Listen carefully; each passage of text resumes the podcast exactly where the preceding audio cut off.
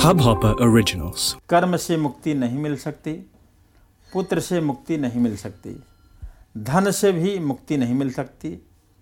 अमृतत्व की प्राप्ति को त्याग से ही होती है। उपनिषद कहते हैं कि कूड़े से कभी इधर की सुगंध नहीं आ सकती। और प्रवृत्ति के राग देश बना रहता है, विकार वासना तथा ममता भी बनी रहती है। समभाव नहीं रहता, जीव विचारता है। यह सज्जन है, यह दुर्जन है, यह बालक है, यह वृद्ध है। प्रवृत्ति में जाने, अनजाने विषमता आ जाती है। जहाँ विषमता है, वहाँ समता नहीं रहती। वहाँ ममता आती है। प्रवृत्ति में व्यस्त, फंसे हुए जीव को परमात्मा के दर्शन नहीं होते हैं। उपनिषद कहते हैं कि परमात्मा के लिए सब कुछ छोड़िए, सर्व का त्याग कीजिए। त्याग की बातें करना सरल है। मन से त्याग करना कठिन है। लोग सब कुछ छोड़कर कथा में बैठते हैं, पर कई लोगों को कथा में बैठे हुए भी घर दिख पड़ता है। अरे, घर तो क्या बाहर जूते पड़े हुए तो वो भी दिख पड़ते हैं। लोग सोचते हैं कि नए जूते हैं, कोई न ले जाए, मानो मन से कुछ नहीं त्याग पाता। सच्चा त्याग कबीर का दिल से दिया उतार।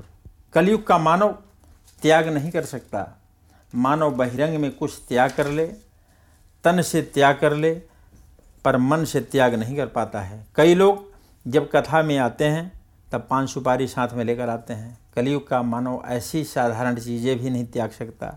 उससे कहिए कि तुम काम को छोड़ दो, क्रोध छोड़ दीजिए। तो कहेगा, मैं कुछ भी छोड़ना नहीं चाहता हूँ। सुख भोगते हुए भगवान मिल जाए तो अच्छा है। उपनिषद कहते हैं कि भगवान को प्राप्त करना चाहते हैं। तो भोग छोड़ दो। भोग का त्याग कीजिए, तभी भगवान मिलेंगे। कलयुग का मानव सब कुछ एकत्र करता है, पर कुछ भी छोड़ नहीं सकता। एक भाई मुझसे कह रहे थे महाराज, आप छोड़ने की बात न करिए, मुझे कुछ छोड़ना नहीं है। पर बिना छोड़े हुए आपके भगवान के दर्शन हो सके, ऐसा कोई रास्ता दिखाइए। मनुष्य कुछ भी छोड़ना नहीं चाहता है। मानव को भगवान चाहिए, पर वह संसार के भोग छोड़ना नहीं चाहता। भोग भोगते हुए भगवान का भक्ति मिल जाए, यही बहुत अच्छा है। व्यास महर्षि जानते हैं कि कलयुग के मानव का जीवन कैसा होगा। कलयुग के मानव का जीवन अर्थ और काम से पूर्ण होगा। वह कुछ भी छोड़ नहीं सकता। उपनिषद का ज्ञान अति दिव्य है, पर कलयुग में विलासी जीव उपनिषद के ज्ञान का पाचन नहीं कर सकते हैं। अति वैराग्य के बिना ज्ञान सफल नहीं होगा। व्यास जी को लगा कि कलयुग के अर्थ प्रधान और विलासी लोगों पर उपदेश का असर नहीं होगा। लोगों को घर में शांति नहीं मिलती है। इसे शाम के समय वे बगीचे में जाते हैं। मानव घर छोड़ नहीं सकता और घर में शांति से रह नहीं सकता। ईश्वर की यही माया है। व्यास जी ने बहुत सोच विचार के बाद भागवत शास्त्र की रचना की है। प्रकाशित कोपि नवीन मार्ग। दिव्य मार्गदर्शन इस ग्रंथ में किया गया है। भगवान के लिए घर छोड़ना ही पड़े, ऐसा नहीं है। मीरा को घर में ही भगवान के दर्शन हुए थे। प्रभु ने आपको जो घर दिया है, उसे छोड़ने की ज़रूरत नहीं है। वन में जाने से आनंद मिलता है। ऐसा नहीं है। कुछ लोग ऐसे भी होते हैं कि एक घर छोड़ने के बाद उन्हें दूसरा घर बनाने की इच्छा होती है। एक घर की ममता छोड़ दी, फिर दूसरे घर में ममता कर ली। क्या लाभ हुआ? आप घर में रहते हैं अच्छा ही है। घर में भी विवेक से रहिए, घर में सावधान होकर रहिए। भागवत में ऐसा दिव्य मार्गदर्शन दिया है कि घर भले ही आप न छोड़ें, पर घर परमात्मा का है ऐसी भावना मन में रखिए। घर में रहने मात्र से पाप नहीं होता है, पर जो ऐसा समझने लगता है कि घर का स्वामी मैं हूँ, घर मेरा है, जो घर का स्वामी बनकर रहता है, वह पाप करता है। जो यह समझता है घर मेरा है उसे घर का जरा ही नुकसान हो तो दुख होता है। परंतु घर बेच देने पर ऐसा समाचार मिले कि वह मकान तो जलकर भस्म हो गया है तो दुख नहीं होता है। मकान की ममता दुख दे रही है। घर बेच दिया गया और ममता खत्म हो गई। उसकी ममता धन में थी, पैसे बैंक में हैं और बैंक डूब गया तो दुख हुआ। घर में रहना गलत नहीं है। स्वामी बनकर रहना गलत है। घर की स्वामी तो ठाकुर जी हैं, श्री कृष्ण जी हैं। प्रभु ने कृपा करके यह शब्द दिया है, जीव तो तन का स्वामी भी नहीं है, तब वह धन का स्वामी कैसे हो सकता है? आज्ञा होने पर घर छोड़ना ही पड़ता है। जीव तन का स्वामी भी नहीं है तो वह धन का स्वामी भी नहीं है। जीव लक्ष्मी पुत्र है, लक्ष्मी के स्वामी पति तो नारायण है। कई लोग भिखारी को घर से बाहर भी बैठने नहीं देते। और कहते हैं कि यह आँगन मेरा है। अंतिम यात्रा में क्या इसे साथ ले जाना है? मानव को वाणी का विवेक भी नहीं है। जो कोई कथा सुने, सत्संग करे, उसका विशेष जागृत होता है। यह घर भगवान का है, मेरा कुछ भी नहीं है।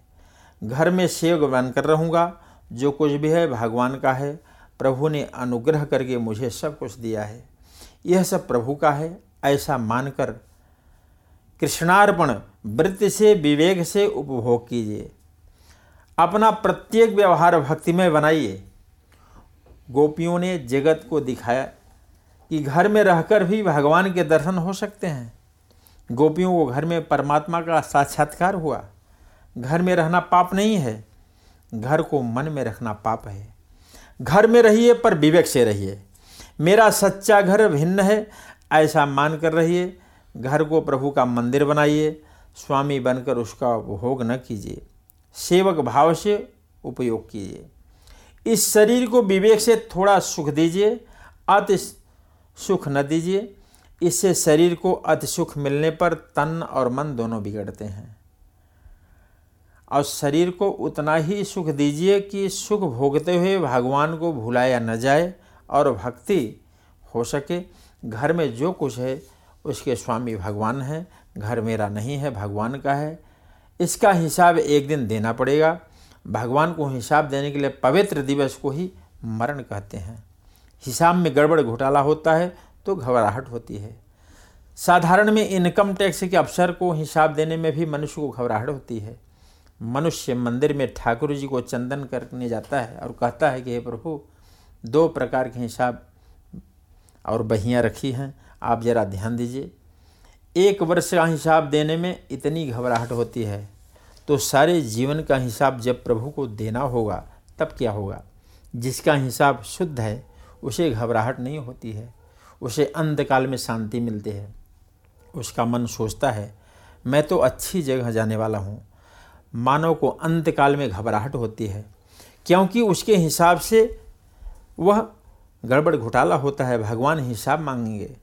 भगवान श्रीमान से पूछेंगे, तुमने अन्नदान क्यों नहीं दिया? गरीब से भी भगवान पूछेंगे कि, मैंने तुम्हें आँखें दी है, और तुमने आँखों से क्या किया? मैंने मन दिया है। मन से क्या किया? परमात्मा ने तन और धन देने में विषमता रखी है, पर मन सभी को एक समान दिया है। इसलिए विवेक से व्यवहार कीजिए प्रभु ने विवेक से व्यवहार करने और भक्ति के लिए इंद्रियाँ दी हैं, पर अंतकाल में जीव को घबराहट होती है। कि इसका कारण यह है कि उसे अपने सभी पाप दिख पड़ते हैं। अंतकाल में जीव को पुण्य याद नहीं आता है। कभी किसी को पुण्य याद आता है कि मैं एक बार द्वारिका गया था। मैंने द्वारिका नाथ के दर्शन किए थे। मैंने भगवान के चरणों में तुलसी जी समर्पित की थी। अब इसकी नाव पर पार लग जाए परंतु अंतकाल में पुण्य याद नहीं आता है, पाप याद आते हैं, क्योंकि मानव जब पाप करता है, तब बहुत सावधान रहता है, और जब पुण्य करता है, तब बहुत गाफिल रहता है, पाप करता है, तब ध्यान रखता है, मेरा पाप प्रकट न हो जाए। पाप करता है, तब बहुत सावधान रहता है, पुण्य करता है, तब अभिमान में रहता है। इससे अंतकाल में पुण्य याद नहीं आता है पाप ही याद आते हैं और पाप के याद आने के साथ ही जीव घबरा जाता है, सोचता है कि अब मुझे मार पड़ेगी, सज़ा मिलेगी। जो डरता है उसे बहुत पाप किए होते हैं। डर का कारण है पाप। जो भगवान की भक्ति करता है, जो पाप छोड़ता है, वह निर्भय होता है। जो उचित रूप से भक्ति करता है, उसे ऐसी अनुभूत होती है कि भगवान मेरे साथ हैं। मानव भक्ति करता है और डरता है तो समझना चाहिए कि भक्ति कच्ची है। भक्ति करने वाला निर्भय होता है। इस हब हॉपर ओरिजिनल को सुनने के लिए आपका शुक्रिया। अगर आप भी अपना पॉडकास्ट लॉन्च करना चाहते हैं तो हब हॉपर स्टूडियो वेबसाइट पे रजिस्टर करें और एक मिनट के अंदर अंदर अपना खुद का पॉडकास्ट लॉन्च करें। यही नहीं स्टूडियो देता है आपको पूरी आज़ादी कहीं भी, कभी भी अपना पॉडकास्ट लॉन्च करने की सिर्फ़ तीन आसान स्टेप्स में। तो साथ में अपना पॉडकास्ट शुरू करने के लिए तैयार। Just hop on Hubhopper simply content